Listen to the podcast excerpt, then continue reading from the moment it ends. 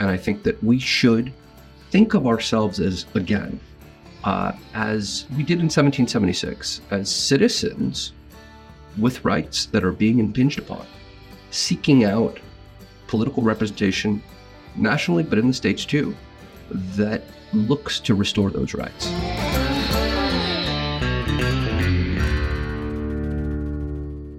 Welcome back to the Kevin Roberts Show. I am really excited about today's conversation. I mean, as you know, I get excited about every conversation, but this is one that I've really been looking forward to for at least two reasons, but there are more than that. The first is, this is with a Heritage alumnus and a great leader of the conservative movement.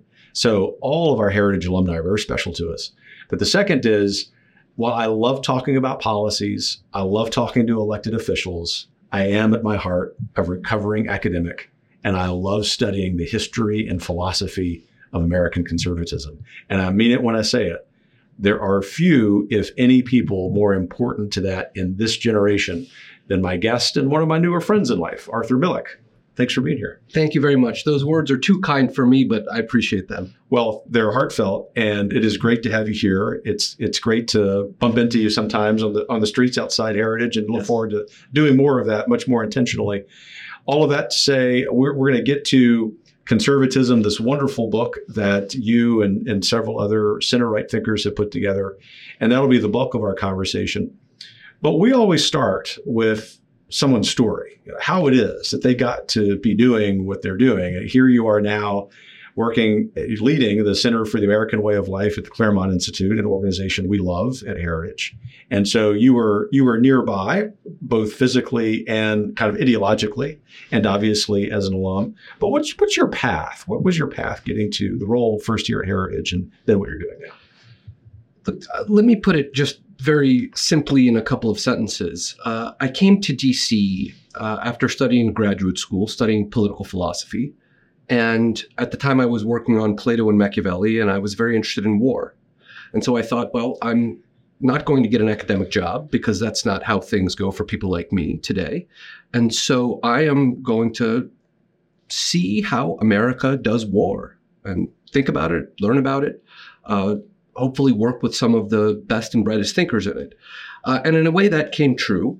But what I realized is, and this is, by the way, I should add, this is at the height of Iraq and Afghanistan. What I realized is that we don't do war in the way that I thought, which is to say there's no real statesmanship, no real thinking about the nature of what we're doing in any deep way, the nature of the people that we're trying to transform as we were doing then, the possibility of those goals. It was really, Washington was run by bureaucracies, by a lot of not first-rate people. There was a lot of money going around that I thought was just surreal, how a wealthy nation behaves in war that doesn't actually fight wars, you know? It hires mercenaries, it invests in all sorts of technologies. And at the end of the day, I was very disillusioned with that world, especially because of the bean counting. And what I mean by that is that, you know, during this period, 2011, one of the biggest debates going on, as I remembered, I worked in Congress then, was how many Afghan national security forces should we have? Should it be 175,000? Should it be 224,000? And the truth is, none of that mattered because it all collapsed just as soon as we withdrew.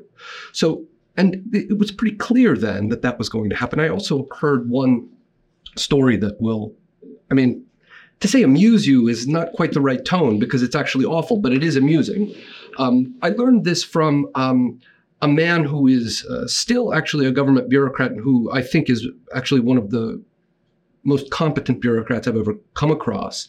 He is the SIGAR, which is the special investigator for Afghan reconstruction. He told the following story in testimony to Congress that when we were rebuilding Afghanistan, a contractor got $65 million to build a courthouse.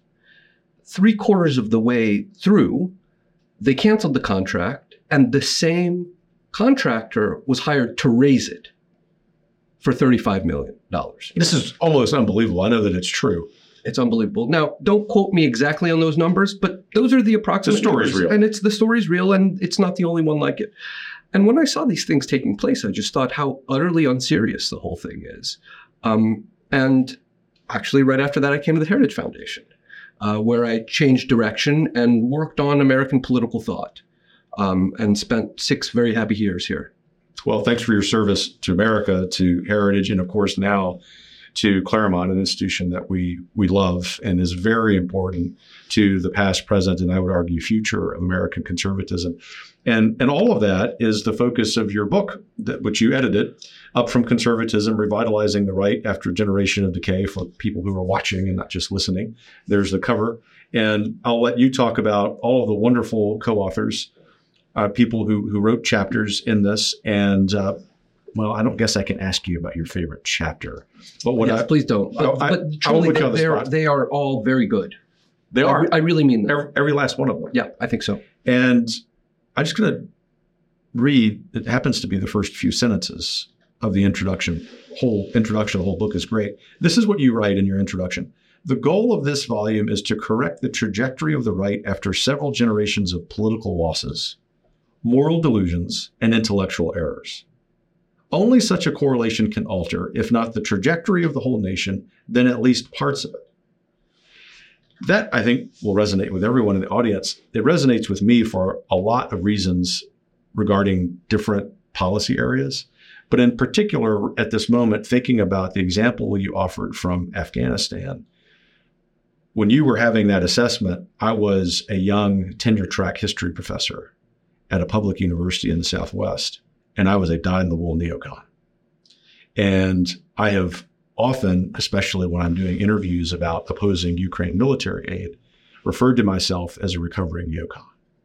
And one of the reasons that I'm recovering is because I had a similar kind of moment that you did, that this whole project is duped us. Now, I'm not suggesting, one final point before getting to the question for you, that every person who's advocating for, say, more military aid to Ukraine is a neocon or somehow ill-intentioned. What I'm saying is that the right must have an intellectually honest conversation with itself. And we can no longer play this game of saying that question's out of bounds, that policy position is out of bounds. And this book, as I reviewed it, is definitely a huge step in that direction of inviting that conversation. Is it that is that conversation that motivated all of you to come together to do this, or were there some other factors? Let me just say, I appreciate all of that. Let me just say a word about the book. The book has a very simple concept behind it. And even though it's simple, my view is that it has not been done, and it should be done, which is to say that the book is divided by all of the policy issues that affect the nation: tech, immigration, foreign policy, demographics. And each essay by each author analyzes where the right went wrong in the last generation, what the consequences of that have been, and where the right should be today, given those consequences. So I think that the problem is that the right does not like introspection. The right is allergic to introspection. And you see the way in which it's allergic because it's always shooting for these silver bullet victories. We're one policy away from restoring the country. We're one election away from restoring the country. And that's not true. That's not how we lost so much ground through the left. The left didn't think about it that way. And we will continue to lose ground unless we have a moment of thinking through what are the real dynamics in the country. What assets do we own? What assets does the left own? When you do a kind of, let's say, tally of what they own versus what we own, we don't come off well. And many of those things we lost, we gave up. I'll just give you one example, an example that I know you know. For the last generation, the right really sang the tune of, let's say, the Fortune 500s, corporate America, and gave them almost everything they wanted on immigration, on tax cuts, on a variety of things. And then that faction turned left.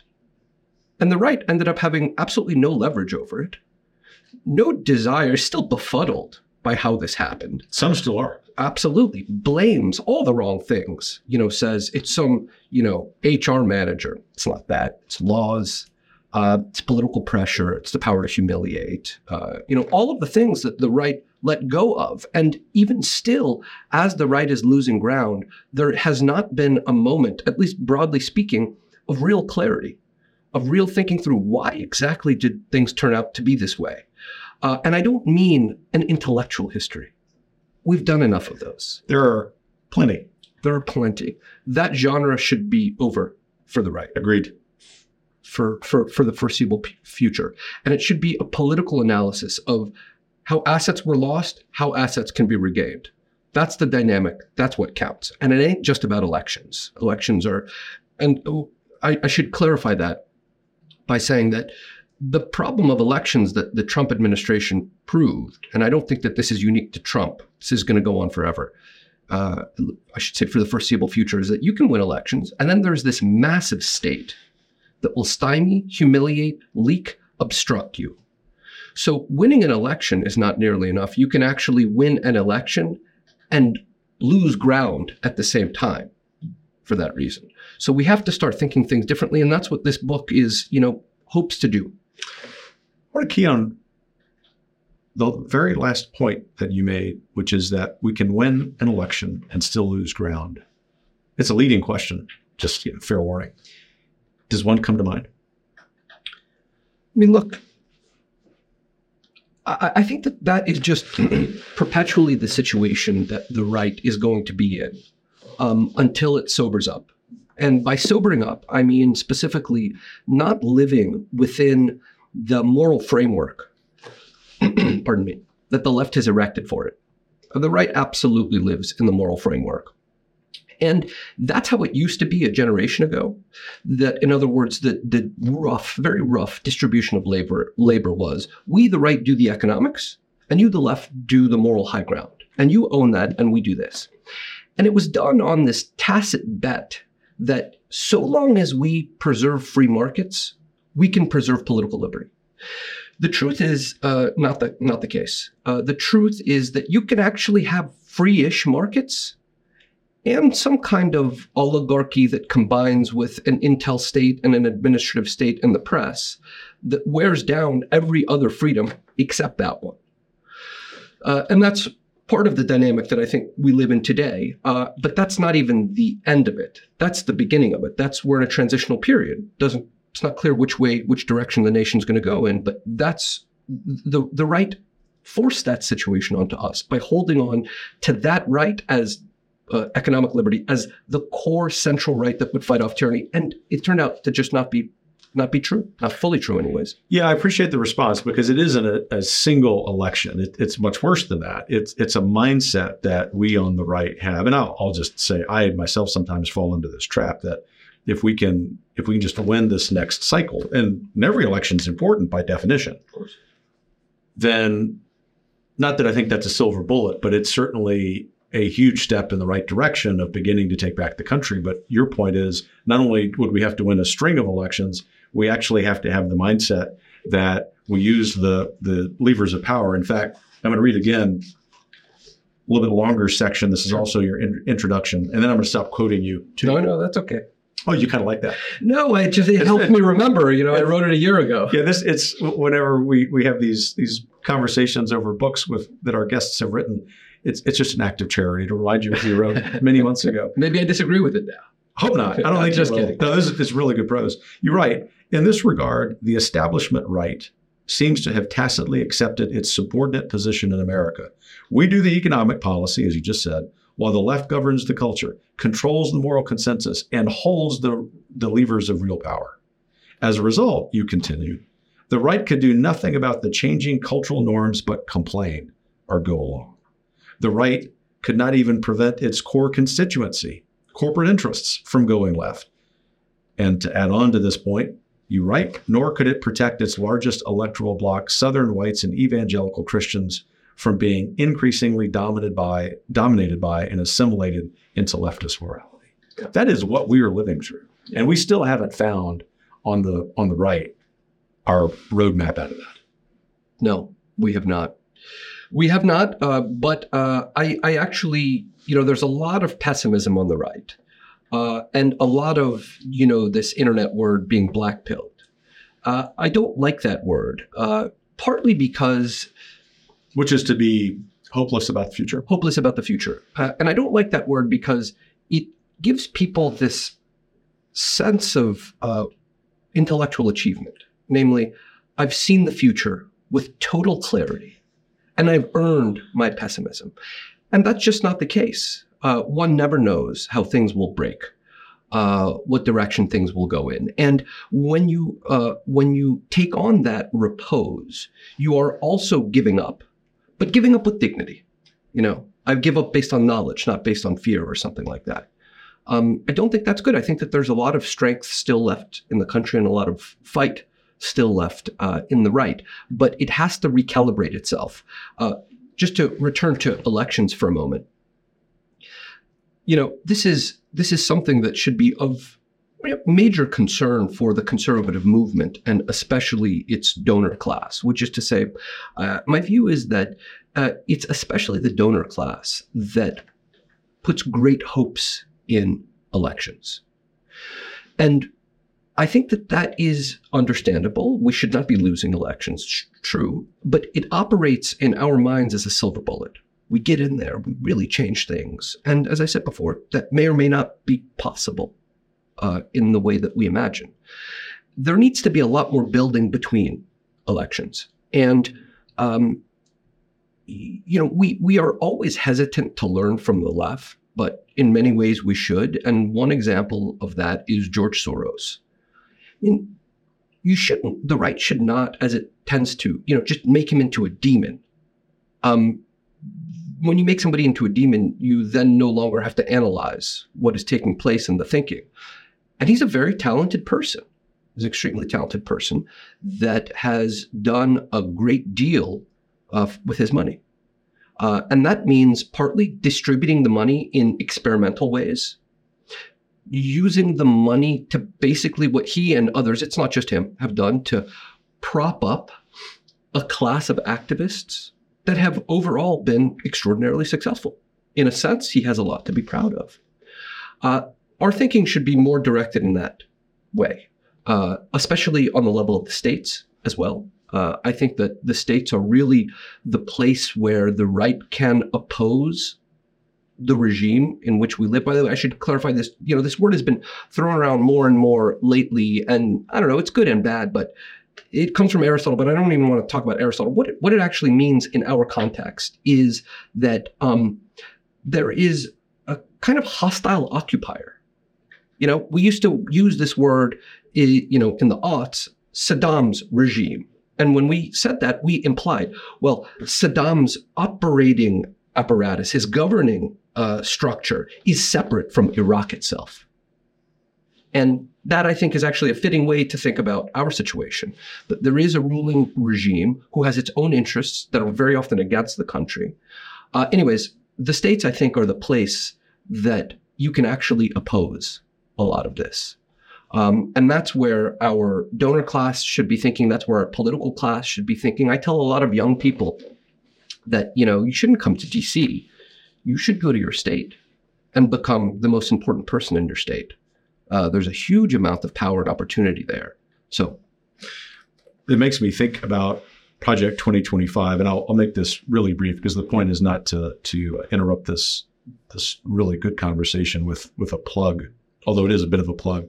Project 2025, which you're part of, is a conservative movement's presidential transition project that, in addition to policies and executive orders, most importantly, is focused on attracting several thousand people, hopefully most of them from outside DC, to DC. The point of mentioning that is to respond to your excellent comment about fighting the hostile occupier, fighting the regime in DC by investing more time and resources and talent in states. This is the point. I've been asked in the last few months, well, what happens if we don't win the election of 2024? Which we may not. We very well agree. What happens to the investment that Heritage and other groups have made in Project 2025? Well, two things. Not only will it become Project 2029, we have to continue the project of fighting back, but equally importantly, perhaps more importantly, we need to expand it to state capitals. Because, I mean, I know, especially from my time in Austin, but even my few years in Wyoming, combating the legislature there, on an issue. And there's a deep state even in Cheyenne, Wyoming. So if an administrative state can run roughshod over self-governance in a state like that, it's everywhere. So that's a really good particular project for us to proceed with. But I'm curious, Nathan, I'll ask you about favorite chapter. As you reviewed the final draft of the book, were there two or three ideas that you were reminded of or that you got more excited about that you would pass along to our audience as examples of the kinds of things that maybe conservatives were a little reticent in the past to embrace, but we really ought to be focused on? Sure. Well, in that case, let's talk about my hobby horse, which is higher ed. It's kind of an amazing thing when you look at the condition of our universities, which is to say they are supported by the taxpayer, even private universities, through student loans, through federal grants. And what's happening is large scale is that money is being taken from Red America, okay, spent on making more of Blue America. So we take your kids, you pay for it. Thank you very much for your money. We take your kids, we teach them to, if not hate you, at least be suspicious of you, and certainly aim to, undermine the country. And the right has been actually, look, of course there are exceptions. This is an interview, we can't write a book out, but broadly speaking, it's been a total failure to do anything serious about higher ed. It's almost breathtaking. On the systems level, for sure. Absolutely. When you look at the amount of money that continues to go there, when you look at the amount of prestige that is still assigned, the quality of the research, and you see what has the right done over the past, two generations to try and do something about it. Well, first it was, let's buy tenure lines because we'll get one conservative professor at Harvard, which, by the way, is going to make basically zero difference, maybe in the lives of a handful of kids. So that's wonderful, but it's not going to institutionally change. We have, started centers on campuses that, again, have done some good, but have done nothing to change the trajectory. We have then, paid big bucks to invite big name speakers so that we can, record the hostile Q&A and put it on YouTube and get some applause. The point is we've tried all of these things. They have been largely unsuccessful, and the universities keep getting worse and worse. So here is one place where I actually think that change must be done and can be done, and especially on the level of the states. It can be done by the federal government too. That would require taking away research grants. So I'll give you just one example. Yale University receives $500 million a year, every year, for scientific research. Now, a lot of that money also goes to just overhead. And there was a scandal at Stanford a couple of years ago where it turned out that they were charging 60% overhead. So in other words, if you get a $100,000 grant, it's not 60% of the $100,000 that goes to overhead. It's on top of the grant. So it was tens and tens of millions of dollars that were just going to maintain facilities and do whatever. That money can be taken away. It's a bold move. There will be enormous blowback. But who's to say that scientific research must be done in universities? It doesn't. It was very successfully done in government labs and corporations.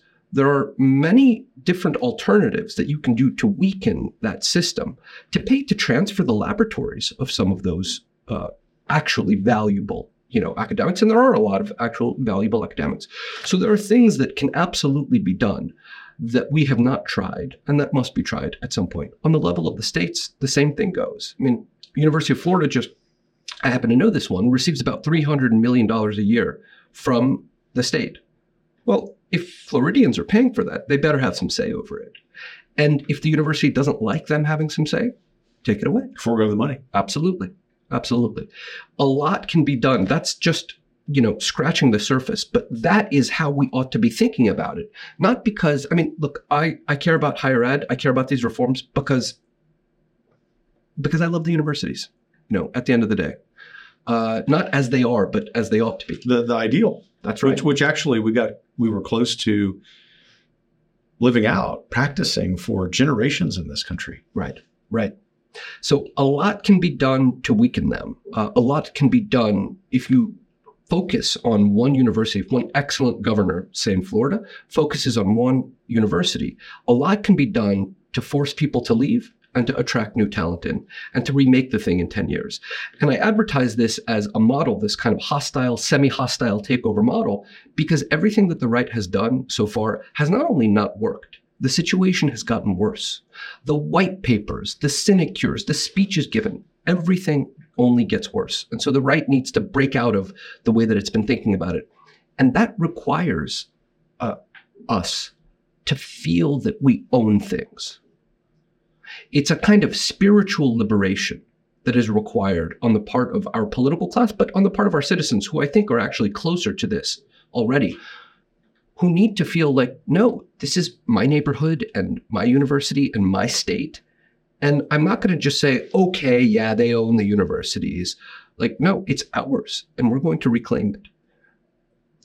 I think that explains the reality, the truth of your observation there about Americans caring so deeply about schools, about universities, but also their hopelessness about being able to reform them, about how they guide their own children and grandchildren into the right decision. It explains why there was such excitement over Florida Governor DeSantis taking over New College of Florida.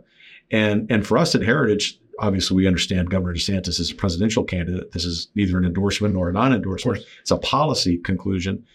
Not only do we love that particular example, we believe that is so telling for all conservative governors that I'll be as bold as to say a conservative governor is not successful in any state if they aren't doing something similar, because that's the only way we're going to begin the process of taking back these institutions.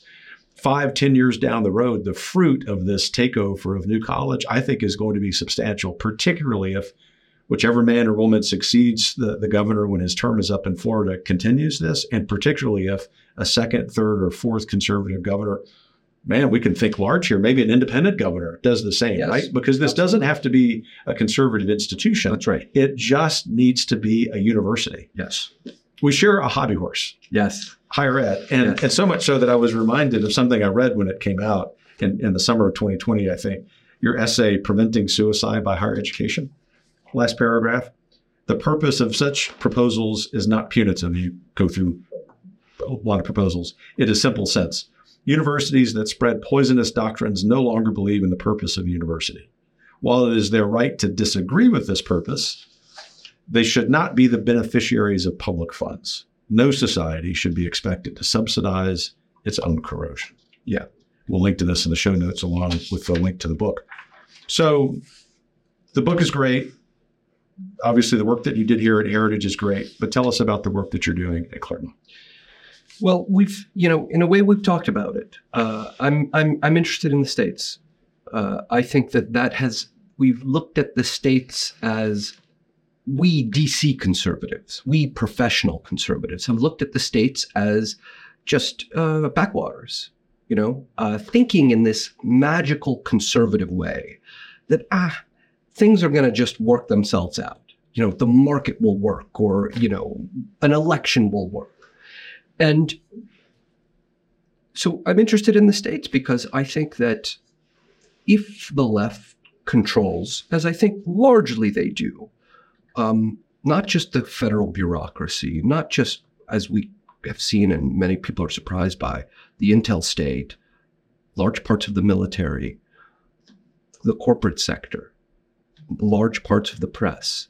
And they continuously want to treat us as serfs, you know, obey and pay for us to rule and take the slings and arrows relentlessly from us, telling you that, you know, you're garbage, you're this and that. The right needs to think institutionally, and that means states. That's where you have real power to actually do things.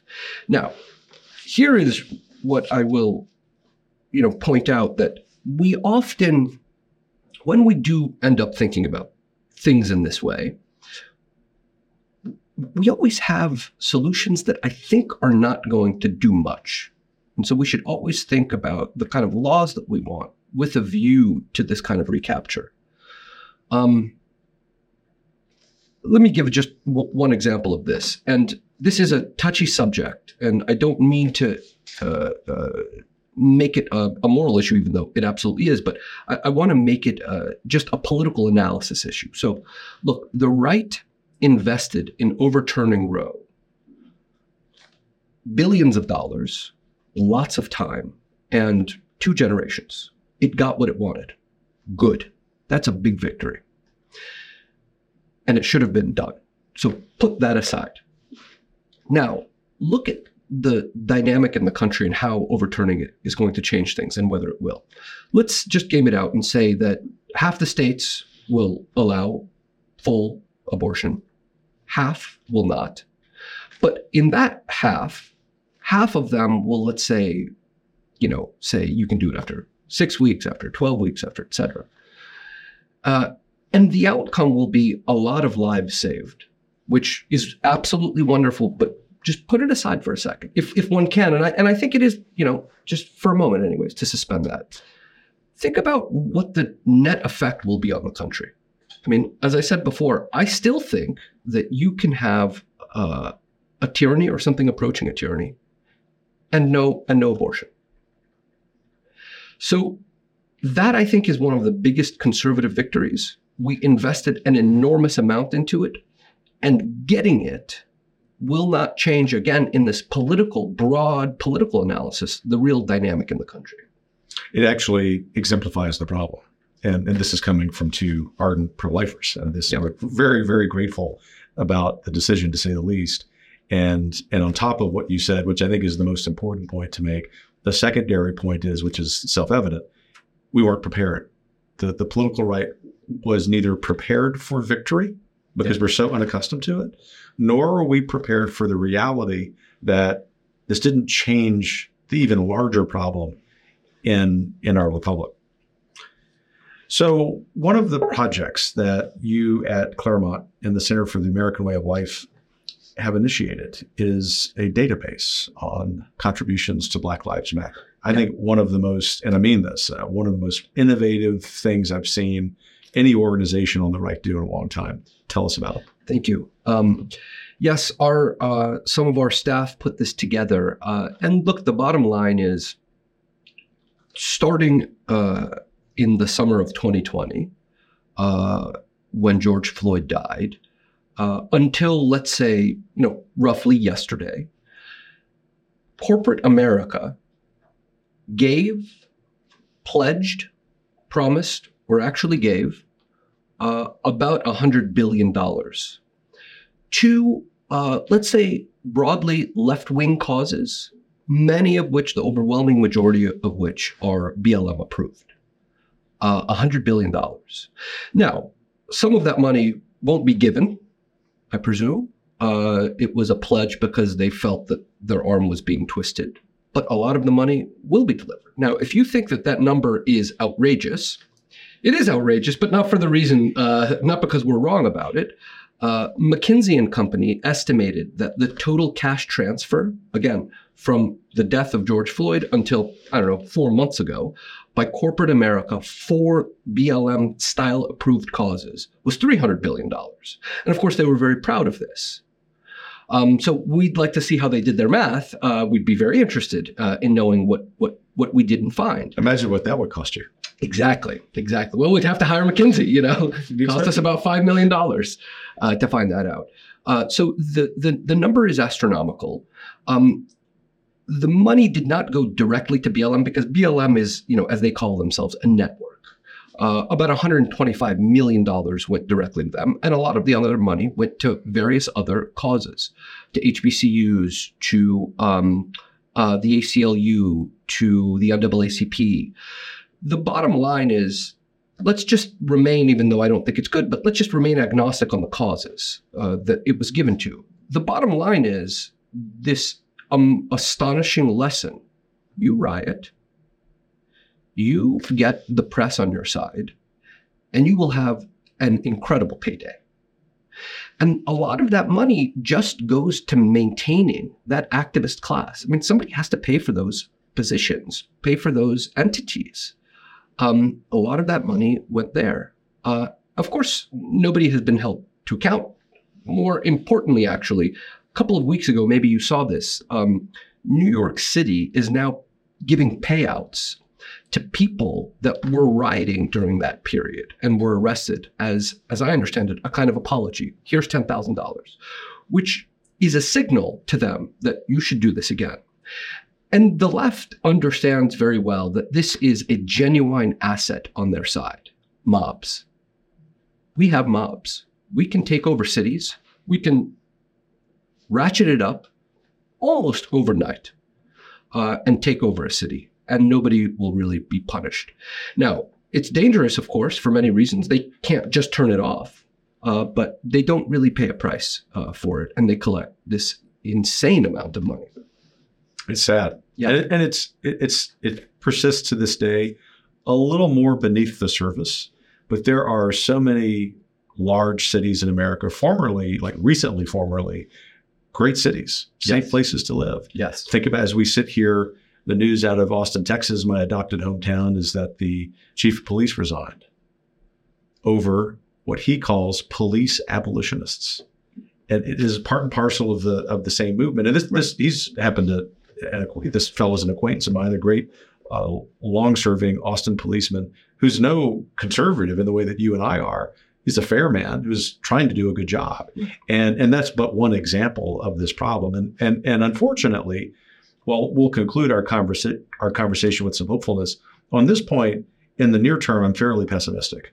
That is to say, I believe that there will be some cause that will ignite this nonsense again. And maybe the right is a little more prepared for it this time, but I think too few of our political leaders have the courage to muster to deal with it. Right. I'm also of two minds on that. I think that if the riots are based on race, which they some kind of racial event takes place that causes them, I think that the right is going to do precisely what it did last time, which is just, sit there, jaw agape and, do nothing. Yeah.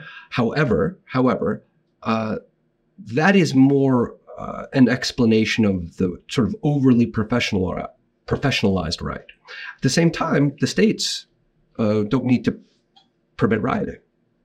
The states have police powers that you can have peaceful assemblies. That's constitutionally guaranteed. But the moment that those assemblies turn violent, begin to descend into looting, vandalism, etc., they can be broken up. And that already actually happened early on, because if you look at, a geographic map, the worst of it was New York, Chicago, West Coast. Not much of that took place in Florida, just to use that as an example that I think is a shining example for us. So I think that will be the main thing that the right learns. And then prosecutions of wrongdoers that vandalize, et cetera, whereby it becomes pretty clear that, in part of the country, you can do that. And in another part, you really can't. And that geographic distribution of red and blue is already taking place. And I think it's a good thing that, red people trapped in blue states will know that, no, you can actually live in a law-abiding state and raise your family normally here. And that geographic sort is taking place. And I think that it should keep going and be encouraged. That trend will continue. Yes. In every respect. Two final questions, which I tend to ask most guests. The first of them is for audience members who are listening to your summary of your book, the summary of your work, your diagnosis of what's going on, which for what it's worth, I agree with entirely. What homework assignment do you want to give them? What can they do to help? That's often the question I get. Well, it depends on who you're talking to. I would say that we should just be a little more sober about what has taken place and the dynamics. This is becoming more and more a tyrannical nation, very regrettably, but I don't think that it's over. And I think that we should think of ourselves as we did in 1776, as citizens with rights that are being impinged upon, seeking out political representation nationally, but in the states too, that looks to restore those rights. We are, there are a lot of people on the right who go in various, maybe interesting but somewhat wacky directions. We're Republican people. I mean, that's the kind of rhetoric that appeals to us, as bad as things might get. And so with that comes this understanding that this territory, this school, this community, it is yours. And this is one of the things, again, I keep saying these, semi-controversial things, and I don't mean to, because I have, no malice towards, our predecessors. But I will point out one item that, the right was chased out of public schools. First went to charter schools when those started going left, and they are. I mean, there's no question about it. We turned to homeschooling. Now, I've met a lot of really wonderful homeschool kids who are better than any kids around, truly.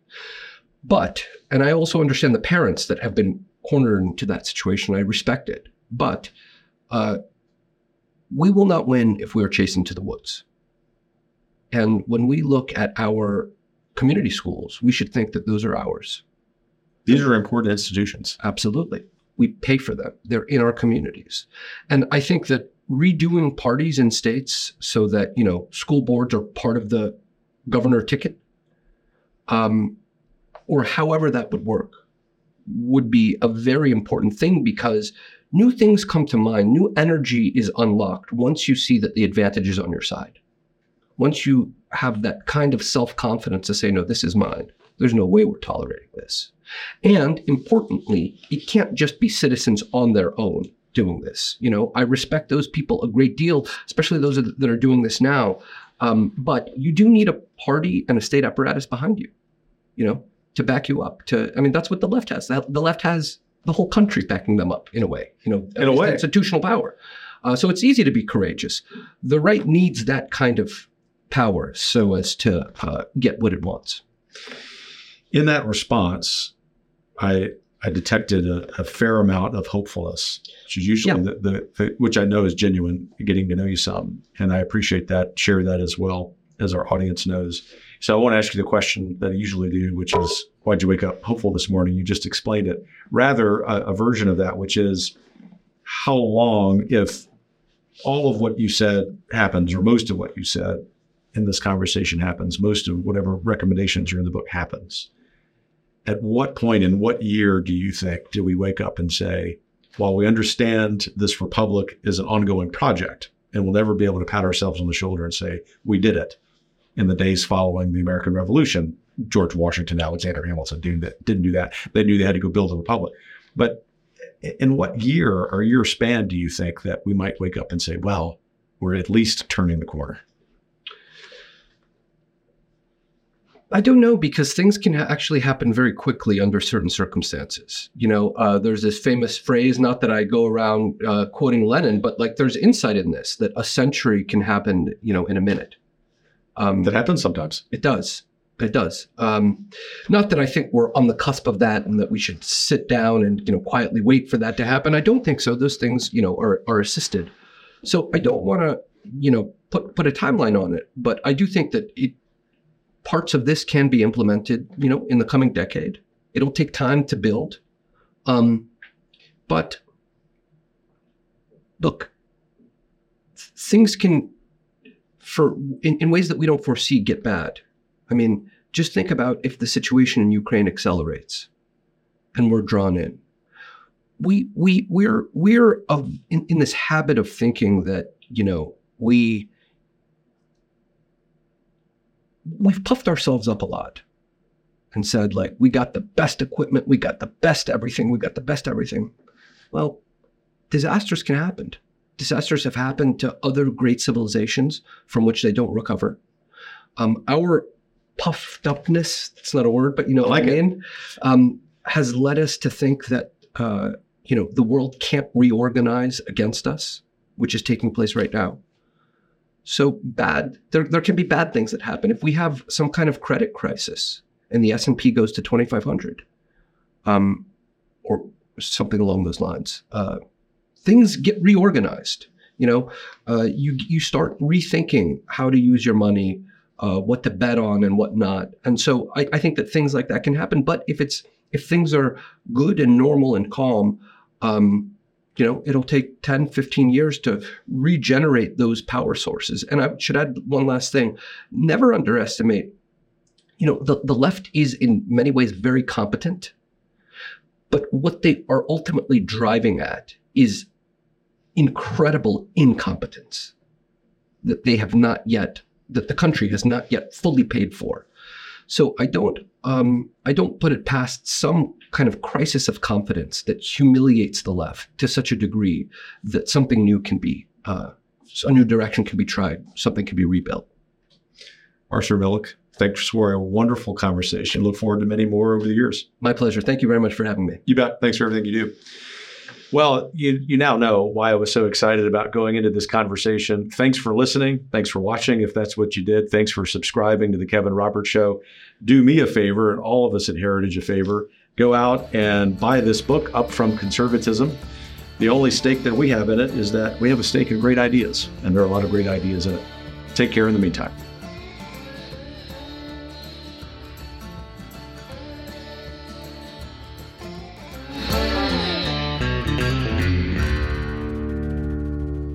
Robert Show is brought to you by more than 500,000 members of the Heritage Foundation. The producer is Phil Reynolds. Sound design by Lauren Evans, Mark Guiney, and Tim Kennedy. For more information and to subscribe, please visit heritage.org.